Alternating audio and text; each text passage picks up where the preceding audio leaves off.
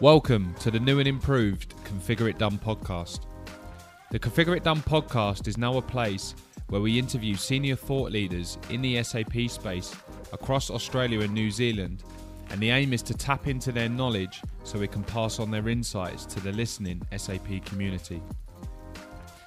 Please subscribe to the podcast and like, share, and comment across Castos, YouTube, Apple Podcasts, or Spotify. This podcast is in partnership with the Black Dog Institute, who aim to create a mentally healthier world for everyone. If you wish to donate to the cause, please click the link below. So, Andrew, I saw you present a few months ago and I was blown away by um, your passion and knowledge for what you do. And I thought it would be a good idea with Mental Health October upon us to get you on our podcast to Precision Sourcing um, and for you to basically download your knowledge to our community because there was a lot of what I got out of listening to you that I thought would be brilliant for you to pass on. But before we do that, I know that you are a, a fellow at the Black Dog Institute and a, a postgraduate um, postdoctor. Is that right? Yeah, a postdoctoral research fellow is the That's word. the one, yeah.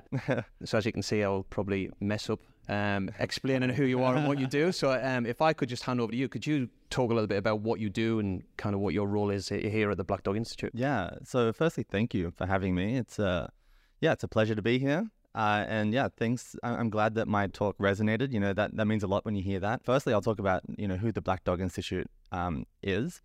Uh, so basically, we're a global leader in mental health research, and our, our real focus is on translational research. So that means that we focus on turning our science into real world action and impact. So we're looking at turning that science into things like services, resources, uh, policy advice. I love working here. There's a lot of great minds here, so it's a great place to be, and there's a lot happening. Uh, and it's important to note that everything we produce, uh, all the services, etc., they're all evidence based. So we make sure that they work before we put it out there in the world. So yeah, like you said, my name is Andrew Arena. I'm a I'm a researcher, uh, and I work in the workplace mental health team. So the team that looks at mental health issues in all workplace related sort of areas. And I focus on particularly vulnerable subgroups of of workers, or I say workplace related areas or groups because I also work um, or have done a lot of work in unemployment as well. But in terms of the occupational groups I've looked at, it's mainly been um, construction workers and uh, first responders, so emergency service workers, people like police, firefighters, ambulance. Okay. And it's Mental Health Month, October. And I thought it would be brilliant for you just to kind of put it into perspective around some stats and data on the challenge that we've got in the world when it comes to mental health. Totally. So, uh, in when we're talking about the workplace, uh, the latest ABS stats show that about one in five Australian workers will experience a mental disorder within a 12 month period. One in five is is very significant. You know, that's that's you know a lot of people.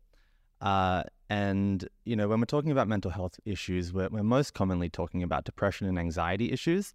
These are by far the most common issues we see. Um, and when you think about the experience of depression or anxiety, it makes sense how that can start to affect people at work. You know, if you're, um, you know, really depleted in terms of your energy, your motivation, your self-esteem, that's going to start to come through at work. You know, if you're constantly on edge because you're you're you're worrying all the time, you're going to feel like you're at the end of your rope a little bit, and so little things can become big issues. For instance, so we can imagine how it's going to be affecting workers.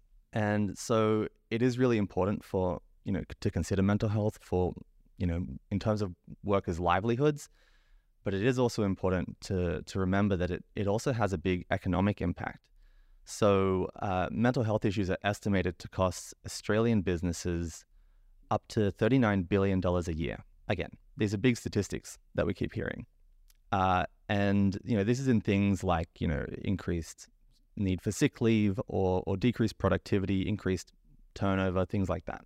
Yeah, when we think about the, the, how it's affecting workplaces, we think about, for instance, uh, the evidence around compensation claims.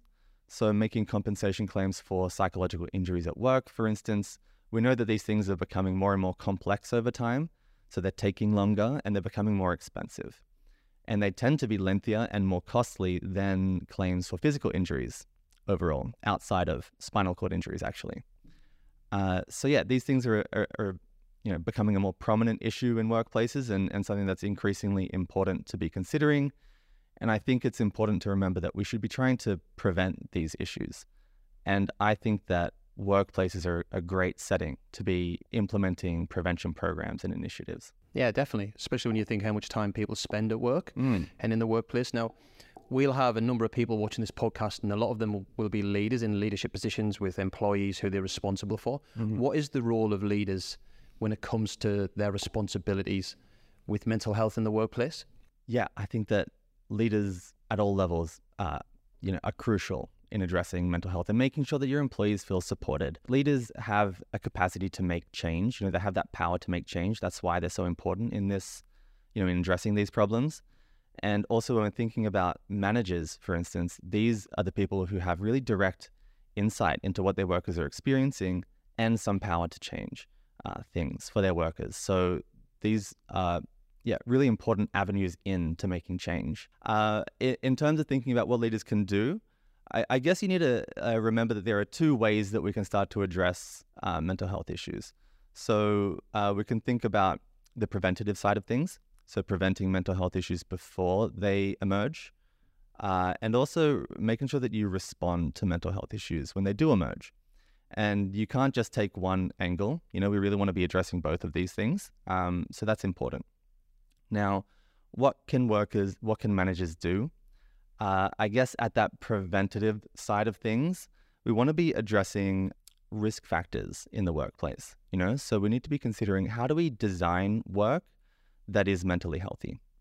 Um, how do we make sure that we're creating work that doesn't increase risk of mental health issues?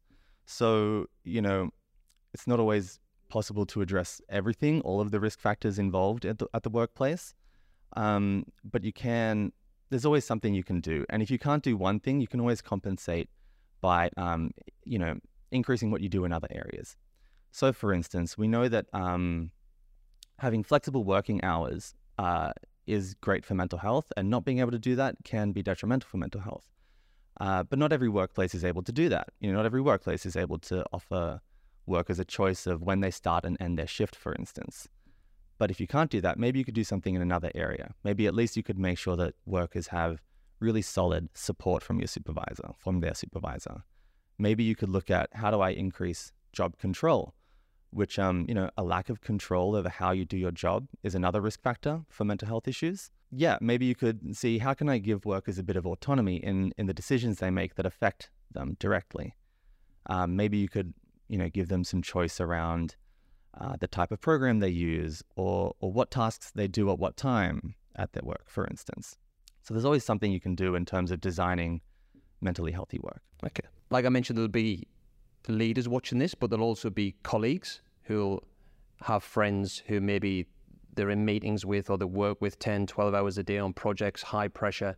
What are some of the things that not just leaders, but colleagues should be looking out for in the workplace? Hmm In terms of like risk factors and things that are going to increase, yeah, say burnout, say mental health problems of all kinds. Yeah, absolutely. So there are a lot of things that can come up, and and they happen at again different levels. So there are these broad um, organizational type factors, and there are factors related to your specific job and factors related to the team you work in. So at that broad level, uh, we're often talking about things like stigma around mental health issues. So having negative attitudes about mental health or needing help for mental health or people who have mental health issues. Um, so that's a really hard thing to address, I guess, because it is such a high level, broad sort of thing. Uh, but this is something to watch out for in your workplace. And that's something that everyone can be watching out for because everyone is responsible for improving that, I guess. Um, and this relates a lot to culture. You know, workplace culture is something that gets talked about a lot. And again, it's one of those very broad, uh, can be kind of elusive to try and address. Uh, but these things are important in considering mental health in the work in the workplace. So uh, you want to have a culture at work that makes it easy for people to open up about their mental health issues, to seek help when you need it. Um, a detrimental culture is one that makes people feel like they can't seek help or that they shouldn't need help for their mental health. Uh, these attitudes are things like, you know, suck it up, get over it, cheer up.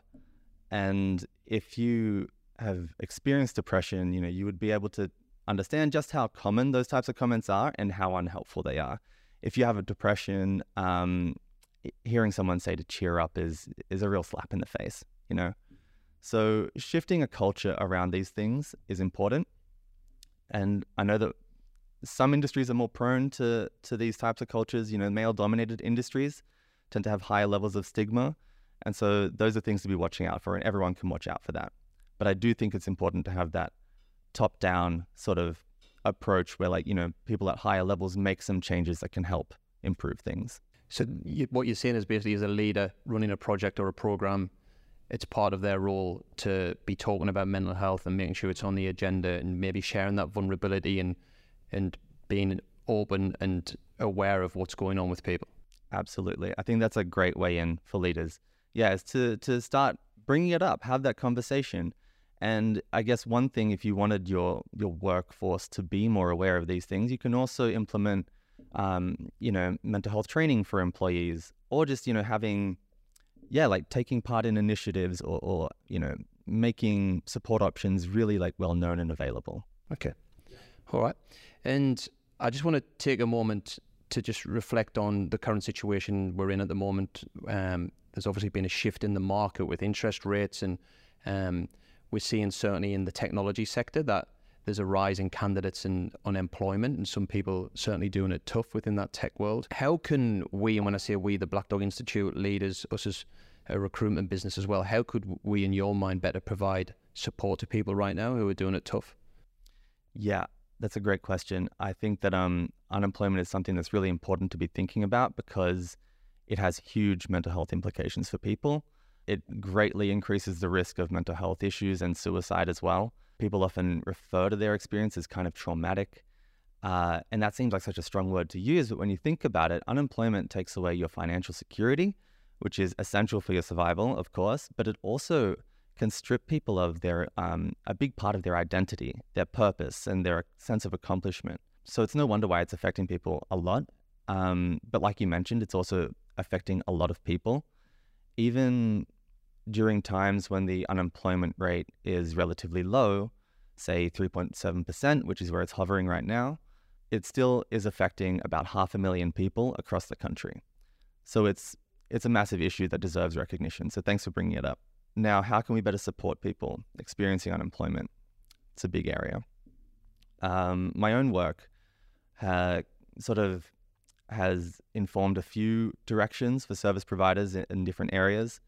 Um, one thing that people tend to bring up in my research was that there's often this focus on the financial aspect, um, and often only on the financial aspect, that uh, people should be getting any job as quickly as possible so they can get back on their feet financially, which is important, but it can be dehumanizing because it kind of ignores that there's this psychological side of things, that people have career goals and it's tied up with their identity and their sense of purpose and things like that. So I think there just needs to be a balance between those things if we want to be focusing on mental health overall. Another thing is to acknowledge that coping during unemployment is complex. People often know uh, what coping strategies are going to be helpful, but there are all sorts of barriers in place. So you might recommend, oh, make sure you're getting enough social support. And for a person experiencing unemployment, one, they might come across judgment from other people when they try to do that. Two, they might not want to do that out of fear of judgment. And three, they might not have financial resources to do certain social activities. So it's a big complex area. And I think you just kind of need to be connecting with a person on an individual level to know what's going on for them and what's going to work for them. So hopefully that helps a little bit. But other things, of course, you know, you have your typical um, counseling type supports available also you know like you know getting job seeking support can be helpful to build someone's confidence and things like that i don't know if you wanted to mention anything about yeah definitely i think what you or what resonated with myself when you spoke before was you talked about that judgment side of things and how even some people would feel nervous and maybe hesitant to even contact a recruiter about yeah. a job because they wouldn't want to be judged about the fact that they've been made unemployed so they not only share it, they don't want to share it with their family, perhaps because of judgment and their friends in their close circle, but even a recruiter who's there to help them, they may feel that fear of judgment. And that was something I took back to the office, and, and it's something that we've shared. And you hear of ghosting a lot from a kind of a recruitment point of view. It's very important. We have something that we talk about at Precision, which is no news is news.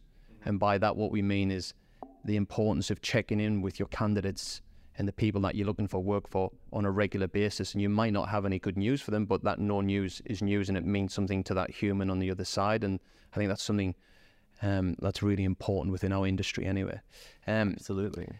but again, i am going to talk about something that we've implemented at Precision Sourcing. We started it about 12 months ago and it's called the Job Hunter Toolkit because we're aware that in a country like Australia where people have been employed and we've had a, a bit of a party for a long time and we're aware that with the market shifting slightly and interest rates and unemployment and especially in the tech sector there is some people who are doing it tough so we've created something called the job hunt toolkit and what that is is the the i think it's the last wednesday of every month it's a um, it's a session we put on where people that could pay ten dollars towards the the Black Dog Institute, but basically um, they register and for an hour they're able to work with some of our recruiters, and what they do is they help them with how to op- optimize their LinkedIn profile, because people are not aware of the power of a LinkedIn profile and how that can put you out there in the community and make people aware of your skills and your strengths and and show your experience and background. Um, we also cover off um, how to set your CV up for success and the importance of making sure that you get everything in there and rep- represent yourself in the best way possible. And then lastly, we do a session on how to actually smash the interview and prepare for the interview because these are the skills that people maybe are a bit rusty with if you imagine there's somebody been with the, the same organization for five, ten years. So that's a session that we run at Precision Sourcing. But the other thing that we focused on, like I say, is the, the importance of no news is news. I think that's great that you're sensitive to those things um, because, yeah, that, that was something that we did hear from people a lot. You know, that the silence was really difficult to manage, you know, when you don't hear back from an application and things like that. And so, yeah, if you can offer job seeking support that's sensitive like that, I think that's great. If you can couple that with also a bit of mental health support on the side in some way, that's even better. And I think you're setting that person up for uh, you know a much better situation. Like you said, people can be reluctant to get all sorts of help. So if someone's not open to seeing someone face to face or getting counseling or getting a mental health care plan from their GP or something, then you know we're looking at alternatives to make sure that everyone has an option to to get some support. And so one thing we're looking at at the Black Dog Institute is uh, uh, looking at digital mental health support. So I've been involved in a project that's um, developing the first mental health app that's specifically tailored to the needs of people during unemployment, and that's heard from these people in, in what they need and want in this app. It's um it's called Anchored, and it's built around a 30-day challenge concept where someone jumps in once a day for 30 days. You do a short activity, five to 10 minutes, uh, and there are different resources in there, and it can link you in with different places as well. So yeah, it's just building that you know skills to help support yourself. And what's great about this option is that it gets around the issue of stigma, um, you know, that fear of judgment. It's a private way to get some help. You know, it's not it's not targeting people. It's not intending to treat people with a diagnosed disorder. It's not that level of support, but it's it's great for someone say who's just lost a job and needs some structure around how do I support myself during this time to you know stay afloat and keep me in a good spot so that I can look for jobs and do the rest it also gets around the cost barrier. So we want to make this thing free and it's it's easy to access. Anyone can get it anywhere, anytime. So it's empowering in that way. And so where we're at with this project is that we finished the designs. Uh, we know what's going to be in it and how it's going to look. And we've started the early stages of preparing it for the build. But building app software is actually really expensive. And so, yeah, we're still seeking the, the remaining funding that we need to really get this project off the ground. But once we do, I think it's it's such a valuable resource for people to be able to give someone who's job seeking or something like that. Well, if you need some developers, we could maybe provide them. Yeah, amazing. Great. Let's chat. the first time I saw you speak, you spoke about Anchored, and it, it blew me away. Is it something that y- you've got the corporate world interested in this app at all? Is there any interest in it? Are people aware of it? I think people are very interested in it, um, but there's a, a gap between interest and willingness to give some funding because, like I said, it, it is costly. Um, so yeah, like I think that we've, we've received really good feedback on in terms of how useful it's going to be, and a lot of people would love to to be recommending it and using it. So we have a lot of avenues for that. I would love to see it, you know, say distributed by workers at Centrelink, for instance, if someone's coming in for job seeking support. Just giving another option to get some of that mental health support. So the future, what I'm seeing is if you're a, a corporate, a mining organization, whatever it might be, or a technology company, and, and unfortunately you're in the situation where you're letting an employee go, you could also at that same time say, here's a tool that you could download and use in a 30 day challenge to support your mental health through the process. Totally. Yeah. And how that's done would have to be done delicately, but totally, I think that that's a great place for that. Um, and some people might not be ready to use it straight away. Some people, you know, you need to take a second to process what's happened. Uh, but knowing that it's there for when you want it, when you're ready, I think that would be really powerful. Okay. And what are some of the other resources that are available to support employees with managing their mental health and well-being? Black Dog Institute has a lot of resources available. We have some online programs that you can find, um, like My Compass. You know, if you go to our website, it's um, blackdoginstitute.org.au. Online, we also have this workplace mental health toolkit, uh, which is just an online resource that you can find, and it gives a lot of tips and tricks in terms of um, how to identify if someone is struggling uh, and how to have a conversation about mental health. I think it could be useful for managers to know. I've got, I've got a particular question kind of around that. So if, if you're a manager right now or a leader and it's mental health October month and Yeah. Jumping on the back of what we talked about is showing that vulnerability and maybe making it a topic or something on the agenda, is there something that they could go onto the Black Dog Institute website or a tool or something they could use and say, right, okay, for the month of October, for a week or for a month, we're going to do this challenge, or is there something that could? Yeah, I mean, I'd I'd love to be able to offer something like Anchored because there is actually a version that we're going to be developing for workers as well. Um, but yeah, like something like My Compass is a is a an accessible program that you can use online and on your smartphone. Um, we also offer all sorts of like mental health training, which can be a great way to sort of um, not only increase awareness of mental health issues, but it goes beyond that in terms of helping workers, for instance, develop practical skills around how to how to practice self care and how to look after yourself and support yourself. So things like that are great options. We also have, um, uh, of course, One Foot Forward is coming up, right? Um, so that's a it's a great way to get the workplace involved. Uh, it's a walking or running or rolling challenge. So basically, you, you sign up to walk, roll, or run, um, uh, you know, however many kilometers over the month of October, uh, and it's a fundraising campaign but also it's a practice in awareness, generating, you know, not only money but awareness of mental health issues and acknowledging the struggle that faces, you know, that is faced by so many Australians every day. Okay. And I'm going to throw you under the bus a little bit with a question here that Sure. I, I haven't prepared you for. Um, but if you're a leader watching this right now and they're maybe on the way to work or they're on the way home after work, what's three simple things they could do the next day at work or today to really hit home the importance of mental health within their workplace? What are the three things, apart from, I'll give you number one, jumping on and donating to the Black Dog Institute? Totally. Yeah, we'd love to see that as one of the actions. Sure. Um, okay, a few things that a manager could do like the next day. We like three things at Precision Sourcing. We like to Okay. cap things. Let's see how we three. go. yeah. So I guess one thing is to make sure that support's uh, not only available but really well known across your workplace. So if you have an employment assistance program, for instance, um, encouraging your workers to use that um, and making sure that you know you regularly make it known that it's available to them. Because that's the type of thing where people get it in their package when they join, and then maybe it's forgotten about, or it's not mentioned again. It's not shown visibly in the office, or Totally. or people are not reminded about it. hmm Yeah. Another simple thing could be just to to send an email around, hey, it's mental health month. You know, um, people are used to doing that sort of thing for Are You Okay Day. Just having that like check in. Remember to check in, you know, with your your team. Um, how are they going? Make sure you you know you're looking after yourself. Offer them some self care strategies.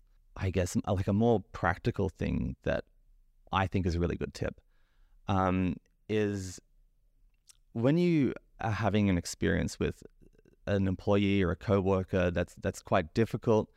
Maybe they're um, having some mood swings or they're really irritable, something like that. This is something that I've been caught out with myself, and I think is really good practice to try and get in this in the habit of. Um, take a second to to withhold judgment. It's really easy to rush to like this person's just difficult, this person's a pain, this person is whatever. Um, take a second, withhold that judgment, and think, you know, could this person be struggling themselves? Mental health issues manifest in all sorts of ways. Um, and yeah, like building that habit of, of thinking, like, hey, like, do I need to check in with this person? Is this person okay? I think that is such a valuable thing to start doing and to make that part of a culture at your workplace that you don't rush to judge, that you're always trying to support your employees no matter, you know, if they're having a bad day or a good day. Yeah. There was one thing I was told that's helped a lot for having those conversations with an employee. So the way we're sat, it's pretty intimidating if you're sat opposite your employee or your, your leader or your boss, whatever you want to call them. And that's I'll let you know I'm not feeling very intimidated. no, no, well, I'm very um, by your knowledge. It's very impressive. Um, but that's for getting out for a walk and you're both facing the same way, and it's a lot easier from what I understand, and I've seen it with my colleagues as well. People are more likely to talk and share what's going on for them if you're actually facing the same way and you're walking and talking. So that's something that we've we've introduced, but that's certainly a tip I would like to share with the audience. Yeah, yeah, that's a that's a great idea. You know, there are all sorts of subtle social cues and things that we can do to sort of put someone at ease. And yeah. And um, I'm going to share one other thing. Not that you've asked me for. No, let's hear it. But um, what we're doing at Precision Sourcing, thanks to help from the Black Dog Institute, we, we're doing a, a mental health bingo for the month of October. Mm. So I think we've got about 20, 25 different things that people can do in the month of October. And we made a bit of a competition whereby obviously when people uh, do it first, they get a, a prize. But we've got all sorts of things on there from breathing, yoga, reading a book, checking in with a friend, um, meditation, all sorts of things just to try and encourage people to try something a little bit different. Do you offer these things at work, or is it just is it more like encouraging people to try it? It's a it's a kind of program we've got for the whole month of October, um, pushing That's people great. to do it. And um, again, I'm going to share this at the end of the podcast so people can use the template that we've got because I think it's a great way of putting mental health on the agenda and getting people talking about it and showing that vulnerability as leaders, but also doing something that's a little bit fun. We've got things like cold showers in there and this type of stuff. Yeah, that's one that I'm not so brave about, you know. You don't do it? No, I'm not a fan. But I know it's good for you. Yeah. All right. So if people are watching this and they'd like to donate to the Black Dog Institute, there's a couple of ways you could go about doing it. You could go to the Black Dog um, website and make a donation, or alternatively, if you're on Precision Sourcing's website, you'll see the link to the Black Dog Institute there as well. And your donations will be well received. Absolutely, yeah. All right. Well, Andrew, thank you for your time. It's been brilliant. Oh, it's been great. Thank you. Yeah, I appreciate it.